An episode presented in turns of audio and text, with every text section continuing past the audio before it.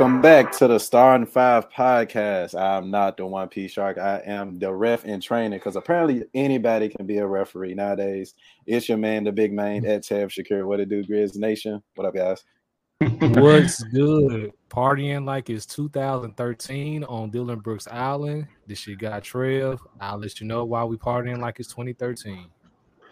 And from there, I'll let you guys know why it's time to it's time to be real about some folks it's time to you know it's it's time to be real and, and call it like it is which is what we're known for on this podcast i'm at underscore scott lead on twitter but one thing we're known for to do is first is to give out a huge praise, huge shout out, huge flowers, whatever you want to say to our guy Ja Morant winning most improved player of the year this year. The news just broke, so we're probably one of the first podcasts on you know, for Memphis to do that. Thanks for rocking with us. Uh, how y'all mm-hmm. feel about that?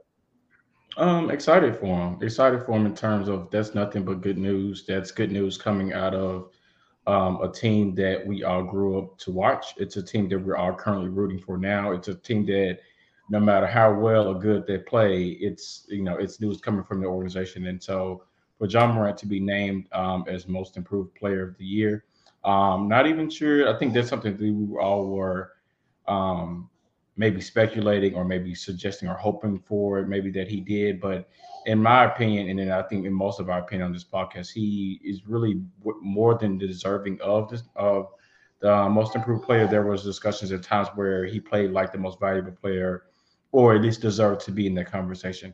Uh, but at the end of the day, kudos to him. Shouts to him for the work that he put in um, in the offseason. Shouts to the work that he put in uh, with this team to give them the belief that they had a chance to win every single game um, that the ball was rolled out for um, in the regular season, and we're now in the playoffs. And so they're on the brink of um, of advancing to to the next round due to his abilities and his talent. So I'm happy for him. Yeah, back in 2013, former NBA player, former Grizzly Marc Gasol won Defensive Player of the Year. And of course, that year there was a lot of debate whether or not that trophy should have been Tony Allen's. And a lot of people can make the case that it should have been Tony Allen's. I am happy that Ja won this award, but I'm still a little indifferent at the same time because that's Desmond Bane's trophy. I'm I'm sorry, it, it's it's Desmond Bane's trophy. I get it. Ja took the next step in the superstardom. His average went up from 19, just short of 20, to a little bit over 27 a game that's MVP type stuff. Like in the words of Joe, you should put him in the MVP conversation, you cowards. Like he should have been a finalist for MVP, but we get why not. So, but in the end, um, like I said last week when we were doing our predictions, this is the NBA's way of giving Memphis something. Like Memphis has to get something. You can't a team that was in the projected to be in the to ranked team the second best overall team in the NBA. Memphis has to come away with some hard work. And um, kudos to Ja for all the work he's put in in the offseason and everything. Um, like I said, I'm happy for him, but that's Desmond Bane's trophy. I'm sorry. Because I think Josh should have been in the MVP conversation. But I think again, kudos. Mm. Go ahead. I think the on, the only pushback would be that statistically speaking, and number wise, um, second year players don't win that award as much as we would love to see it. And we kind of saw a Grizzly get robbed of that trophy last year uh, with Kyle Anderson. You know, I was on that train where due to his numbers and you know him being more comfortable in the Grizz rotation, he arguably could have won that trophy. Um, but I think when you look at Ja Morant's numbers as well, like he's a first time All Star. Uh, he's went from 19 points a game to 27 points a game, you know, averaging a career high rebounds and field goals. And not to mention, you know, he was number one in scoring in the paint. So you got to give that kind of, you know, some credit. Um, I think if he would have played more this game, I'm not more this game, more this season, we'd be talking about how he could be winning MVP. Um, but you are you are right for sure. Like they have to do, they do have to give the Grizzlies something. Um, Ja Morant well deserved this one, um, and I'm hoping that we get the Coach of the Year as well because Taylor Jenkins he did a hell of a job with this team as well. But uh, huge shout out to Ja Morant. Um, so now let's get into the negative of Game Three and Game Four. Um, y'all know how I feel about it. Ref and training apparently anybody can be a ref any day. So I'm literally I'm training right now to do it. But what's your reaction on game three and four? Yeah, uh, reaction for me is the NBA's ability or the league office's ability to have various players, coaches, um, call NBA officials out and them not speak a word on it, right? And I, I, I get it from the perspective of like, you know, the refs are employed by the NBA, and so they aren't going to come out and say, um, you know, hey, like, yeah, we understand that officiating could be better. I get it from that perspective, but because it's been so bad, it's been so bad for so long throughout all of these games, not even just in this Minnesota and, and Memphis Grizzlies game, but it's been bad throughout the entire playoffs. And so I was kind of wish they would say something, right? Like I, even like look at listening to debate shows, like people talked about talked about how you know Memphis technically technically should be down 31 and Ja Morant's not playing well and Jaren Jackson Jr. is not playing well. This, that, and the third. But again, nobody from any of these sports debate shows that I've watched talked about how bad the refing is, which in my opinion, just comes from the fact that I believe they want to keep that on hush as much as they want to. Um, but it's it's so hard to gloss over. It's hard to not talk about the free throw disparity. It's, it's hard to it's, it's hard to not talk about um, how teams that are um, down 3-0 or teams that are up 2-1, how somehow, some way in games four of this first round playoffs, that the team that was down by, you know, two or three games in the series somehow, some way averaged 35, 40 free throws. You look at the Timberwolves, if you look at the Pelicans, if you look at um, I think the, the, there was an instance like that in the in the Hawks and, and Miami game. Like it's absolutely crazy how this officiating has been that bad, um, and nobody utters a single word about it. Um, but at the end of the day, you know, you roll with the punches, and you know, you know, excuses can be made for everybody, and we don't live by excuses on this podcast. But at the end of the day, Grizzlies have to play better, and so I'm pretty sure we'll get to that later here in the podcast. But the officiating has been absolutely terrible. Um, Trevor, uh, not Trevor, too. I'm pretty sure you could be a ref. All you have to do is apply, and they'll probably roll you out some benefits day one because they need that much help. So no, I'm in, bro. I'm, I'm in training. I'm in training. I'm in. Like I'm, I'm you know, one one page application. It was a couple of questions. You know, I'm, I'm in. right, I got you. Yeah, so I, I do. I do hope, pray, cross my fingers, hope to God. Um, you know, pray to whoever you want to pray for, or pray to that the officiating is better, not only in this series, um, but throughout the rest of the playoffs. Because at the end of the day, like as true NBA fans that we all are, we want to see a good game called. Uh, we don't expect, or at least I don't expect refs to be perfect. I expect you to make, if you're going to call a call on one end, then to call it on the other end, and they aren't doing it. They aren't being consistent. Yeah. To Taylor Jenkins is fine after his comments for Game Four. I saw this quote on Twitter, which was 100% true if the fine is less than twenty thousand dollars, then it means the person making the comment was actually right. And to Skylar's point, this the officiating for this entire playoffs has been abysmal, and I, I saw it from the get go in Game Four. Um, there's no coincidence there are four best players just so happen to have two to three fouls within minutes of the, of Game Four, which is good. Like I said, r- ridiculous. So I mean, something needs to be done. I hope something done, but I don't think much is going to be done. And for those that's chalking that up to home cooking, yeah, you kind of expect that, but the bad officiate is just so blatantly obvious. It's like, why not even why even take the court at this point? Um, it, it's again, we get you're gonna get there's gonna be some form of home cooking, but to Skyler's point, if you're gonna call one, if you're gonna call one thing on one end, make sure you call on the other end. Jaren Jackson fouled out of game four. Two of the fouls that were called on Jaren Jackson Jr. was because Karl-Anthony Towns was out of control. Those shouldn't have been fouls on Jaren Jackson Jr. Brandon Clarke got smacked in the head late in the fourth quarter by Patrick Beverley on a fast break, and it wasn't called.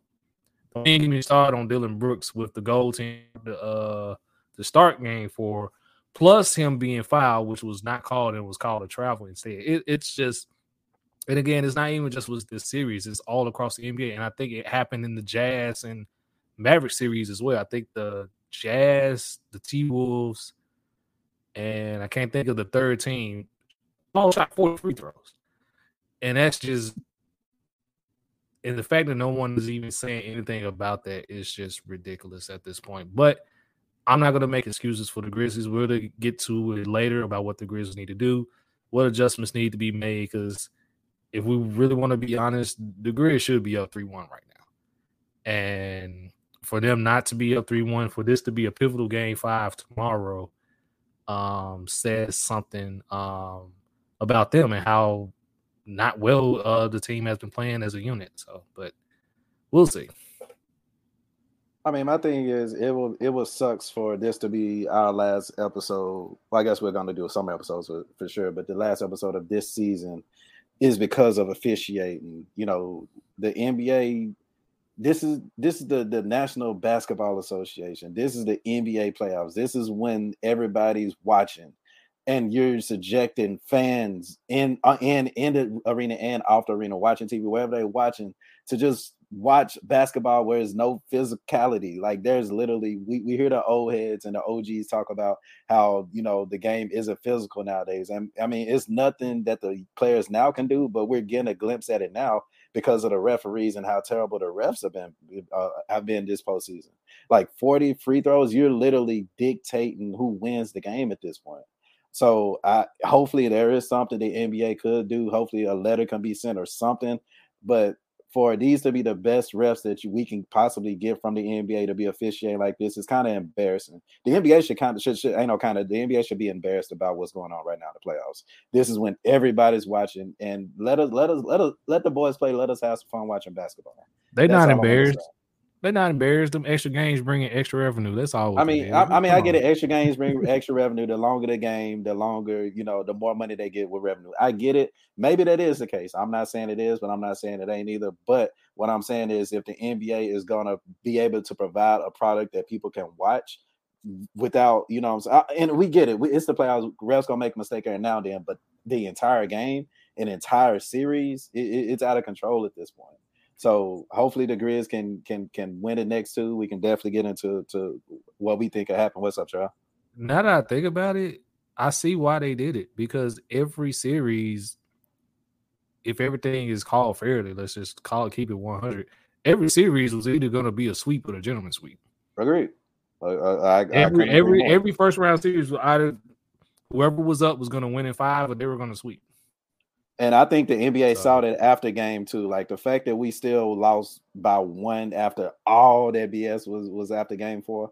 Those are like just just let us play. Let's go ahead and win so we can advance to the next round healthy. Yeah, and for those that think that we just on this podcast just to make excuses for the Grizzlies or making oh, excuses oh, no. for for other players like or for other teams, Tim Donaghy, who if you're a basketball fan, you know who Tim Donaghy is. He's recently done a podcast where he discussed exactly what we just said. Tim Donaghy's a former NBA ref that literally confirmed exactly what we just said, where there are games where official or NBA officials or NBA the NBA will send um, people, you know, other refs to say, "Hey, we should probably take a look, a, a much deeper dive into this, um, and maybe call more fouls if the series is two one, if the series is 3-0, and it could it could potentially be a sweep or a gentleman sweep." Like we're not just like coming out the customer saying like this is a legit thing.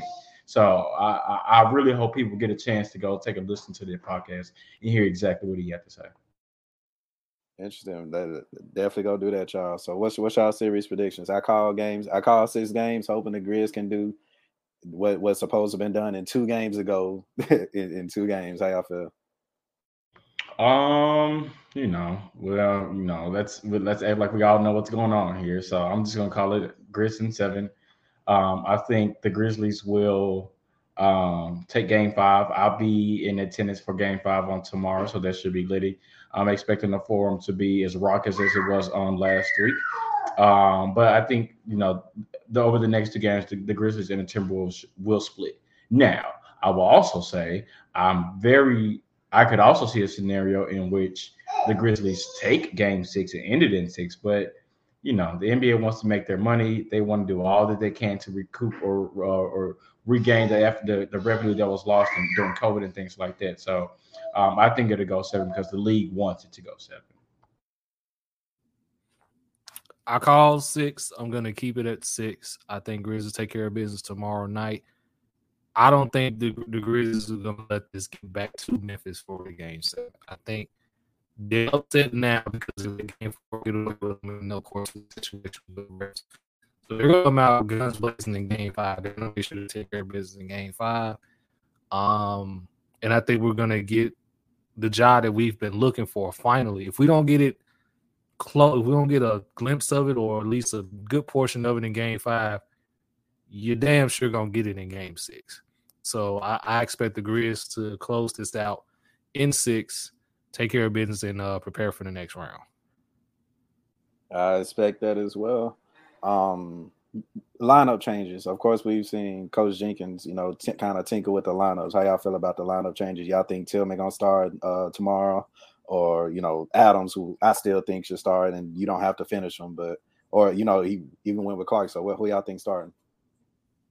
Um, I think some variation of going back and forth between Brandon Clarke um, and Kyle Anderson. I'm not opposed to either one. Um, I'm still not a big fan of you can play Steven Adams um, in this series. I just wouldn't give him much minutes just because not only can he like not guard Karl-Anthony Towns, but he can't guard anybody on the on the Timberwolves because if you go back to game one, like they were picking at him, picking on him religiously over and over and over, and that's why I that's why I think the Timberwolves were kind of able to um to win game one just because the Grizzlies weren't able to get stops, and they weren't able to get stops because there was a lot of time that Steven Adams was on the floor. Now you could also say that um, you know Grizzlies in the sense didn't play well with Kyle Anderson starting. I think that was game three, I think, and Xavier Tillman didn't necessarily perform well in game four. But again, going back into the free throw discrepancy, like it's been absolutely crazy. Um, players have been called for ticky tech fouls, and you know, we you you would hope that as you get into the playoffs that what they would normally call a foul is not a foul, and you know, they would at least call it on both ends. And so I just think to what Trevor said, like there's been some form of home cooking for the Timberwolves over the past two games. So I still think uh, Taylor Jenkins believes in what his lineup. Um, I believe. I think he believes in the lineup he's put out there. Um, I think he believes that what he's doing is working, um, which is why he's called out the the officials um, uh, over the past game. So uh, we'll see. Um, I, I'm just for whatever lineup gets us a dub. I really could care less who that who that lineup is. I just hope that you know somebody in some form or fashion can do a better job of Karl-Anthony Towns because in, in, you know in my opinion he's outperforming Jaren Jackson Jr. For whatever reason you want to say that you know Jaren Jackson Jr. isn't giving getting given a fair shot to at least come back at Karl-Anthony Towns, he's not. Karl-Anthony Towns has two games where he scored at least 30 points. In my opinion, those are the games that you lost find a way to limit Karl-Anthony Towns' uh, field goal percentage, his productivity, and him being able to go to the free throw line. Kyle, Kyle Anderson or Xavier Tillman will do that for you. Exactly, Mundo. Um, but the line, line changes have worked wonders. Um, I think for the first couple of games, Kyle Anderson did do a pretty decent job on Karl-Anthony Towns, kind of limiting him. But to Skyler's point, he does in the two wins that Minnesota has, he's went for well over 30. Um, you can play Steven Adams in this series, but to what I've been saying for the past two weeks, Minnesota just plays five out. So there's like nowhere like Steven Adams is going to be on the island regardless. They're just going to run pick and roll with whoever he's guarding, and then it's an isolation with the guard or whoever, or Karl-Anthony Towns for that matter, on Steven Adams on the perimeter. And Steven Adams guarding on the perimeter, that's a huge uh no no on our end. So uh, as far as the lines is concerned, yeah, that's that's great. I would like to see a little more. Um, I was just about to say that, Trev. I was, I was just about to say that. De'Anthony Melton has given us nothing in this series. And as I say this, he may come out in game five and just have a big game because we always talk about how role players play their best ball when they're at home. So I wouldn't be surprised if De'Anthony Melton has a great game where he's like shooting the lights out. He has about between 15 and 20 points for the Grizz. But until then, I would look to see what John Konchar can give you on um with a little bit of uh De'Anthony Melton's minutes. Uh, we'll get to Triple J in a sec, I believe, and uh, what he needs to do as well because he has been outplayed by Karl-Anthony Towns. So I agree 100% wholeheartedly there. Um, but any lineup that gets us the dub, of course, is going to be great. Uh, but I think what's worked for Memphis is start starting Tillman actually worked in game four. Uh, he just picked up two quick fouls and ended up having to go to the bench. And then Taylor Jenkins had to go immediately with Brandon Clarke. So I will stick with that um, just to see what's up. Or if you want to go back to a starting Kyle Anderson, you can. Either one of those guys will actually do wonders for you. There you go. And it's funny that you actually brought that up. We actually had a, a Grizz question for the week um, from Bad News Boya. Boya, hope I said that right. Oh, uh, I forgot yeah. Go ahead. Oh, no, you good. You good. we can definitely uh, we can definitely answer with me and Lito. Um, is De'Anthony Melton has been struggling mightily this series, which he has been. Is it time to see? Is it about time we see John Konchar get some minutes? Trev, you definitely just took all the words right out of my mouth. I hopefully, hopefully, I like to see it sooner than later. Uh, John Konchar is one of those energy players, just like Tillman, who can change the effect of at least a game with his effort um, especially with his three point shooting. But I just remember that game he had with like 14, 15 rebounds. And I think if it gets to it, that can be that energy that we can use. Um, and, and hopefully we can get to see John, uh, Big John on the, on the, on the court soon. Yeah. And I, I think I, I, if I'm telling Jenkins, I still try to give De'Anthony Melton some type of run. But in my opinion, he's on a quick leash. And I do mean a quick leash just because exactly. you've seen – if he continues if he continues to be bad in game five, then at that point, you know, English is bliss. And so you might as well just like, hey, I gotta try something different just for the sake of it. So you let John Car let John Konchar see what you see what you have in John Konchar. In my opinion, he typically plays well at home because Memphis Grizzlies fans love him, and so he kind of feeds off that. So maybe if you put De'Anthony Melton on a quick leash um, in Game Five because you're at home, but then maybe you give him a little bit more run game in game six because at the end of the day, granted, we know De'Anthony Melton does not perform in the playoffs. Yes, we see that. But Lord, when he plays well, when he's on, he's on. And he typically leads the Grizzlies to a win if if a starter struggles or something like that. If Desmond Bane struggles, because I think as well as Desmond Bane has played, he's kind of due. That's the law of averages. He's due for a bad game. So you got to find some way to replace that as well. So I'm cool with the John Car- John Konchar. Yeah, if, if, there's any game, just to kind of defend Anthony Melton, if there's any game where he's due for a good one, it's the one tomorrow night. It, it, it's a perfect scenario for him uh, to have. And the Skylar's point, Desmond Bane is going to have a bad game. Like he's played extremely well this series. Is like you said, law of averages. He's due for a bad game. So who's going to pick up that slack for him? And I think it be. it, I think it is De'Anthony Melton. But again, quick leash if he's not giving you uh, anything, or if he's giving you more of the same, just see what you can get with John Konchar. Agreed, agreed. And then one thing about um, just players stepping up is Jaren. I know we can talk briefly about him. We can talk all day about Jaren, but currently he's averaging just ten points a game, um, six rebounds, three blocks, still doing his thing. But of course, he just can't stay on the court. So I mean, what's y'all opinion on Jaren? And you know, what's if he can stay on the court, what difference can he make for the rest of the series? J- Jaren Jackson Jr. The Grizzlies, if the Grizzlies are going to win this series, that must mean that he has turned around his ability to stay out of foul trouble and stay on the court. Playing it simple. Well, there's one more huge factor, and the other huge factor is Ja Morant playing well too. At the end of the day, if Ja Morant is the Ja Morant of the regular season, the Grizzlies move on, and there's no questions to be asked, and they probably finish it in six. Uh, but the other caveat to that is, you know, Jaren Jackson Jr. has to play better. He has to play well. Yes, he has not been on the right side of a lot of foul calls. I, I agree with it. But at the end of the day, adjustments must be made. Um, and so he has to do whatever he can do to stay out of foul trouble, to stay away from the ticky tack fouls, stay away from the offensive fouls that sometimes are, offensive fouls, or he's just it's just him battling for a position to get a rebound. He has to be able to kind of stay out of foul trouble and stay on the court. If he can do that, if Ja Morant can play can play better because he's not played well, and you know there is some speculation out there that he's hurt. I get it, but if we're gonna, if, if I'm gonna call out Zach LaVine um, and his ability to not perform well for the Chicago Bulls when he's hurt, have to be, I have to be the same and do the exact same thing for Ja Morant. I get it. You're you're you're not healthy at this point. Honestly, nobody's healthy. So it's a matter of you know that that will. It's that thing that Draymond talked about. Um, Draymond Green talked about is You know, it's one thing to be in the regular season. It's one thing to put up with one thing to put up those stats up in the regular season, but can you do it in the playoffs? And in the regular season, we saw and we and we applauded John Jaren Jackson Jr. for his ability to stay out of foul trouble, to lead the league in blocks, to be a potential defensive player of the year. That was all fine and dandy. But now it's the postseason. And right now, he isn't holding up his end of the bargain um, by guarding Karl-Anthony Towns and doing whatever he needs to do to rebound and stay on the floor and help the Grizzlies defensively. That's the issue. That's the problem. Hopefully, he can come back from it. Jaren has to give you something on the offensive end. I, I no evidence that he has to stay out of foul trouble. He has to stay on the floor. But when he is on the floor, on the offensive end, he has to give you something.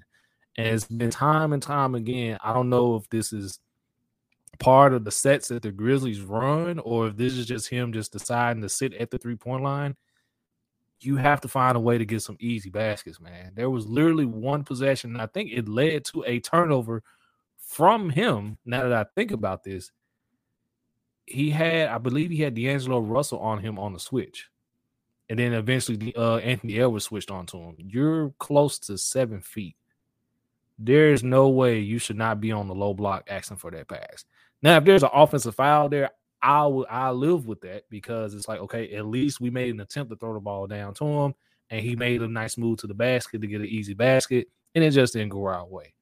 But if you're gonna just sit at the three point line and chunk up threes, and you're basically just playing into the defense's hands. Now, granted, he had he, he is capable of knocking them down, but I'm just gonna be honest, he's his percentage has dipped this uh this season in this regular season. So yeah, you got to find a way to get some easier baskets on top of the obvious, which is staying on the floor, stay staying out of foul trouble. Like he has to give you something on the offensive end, like just something.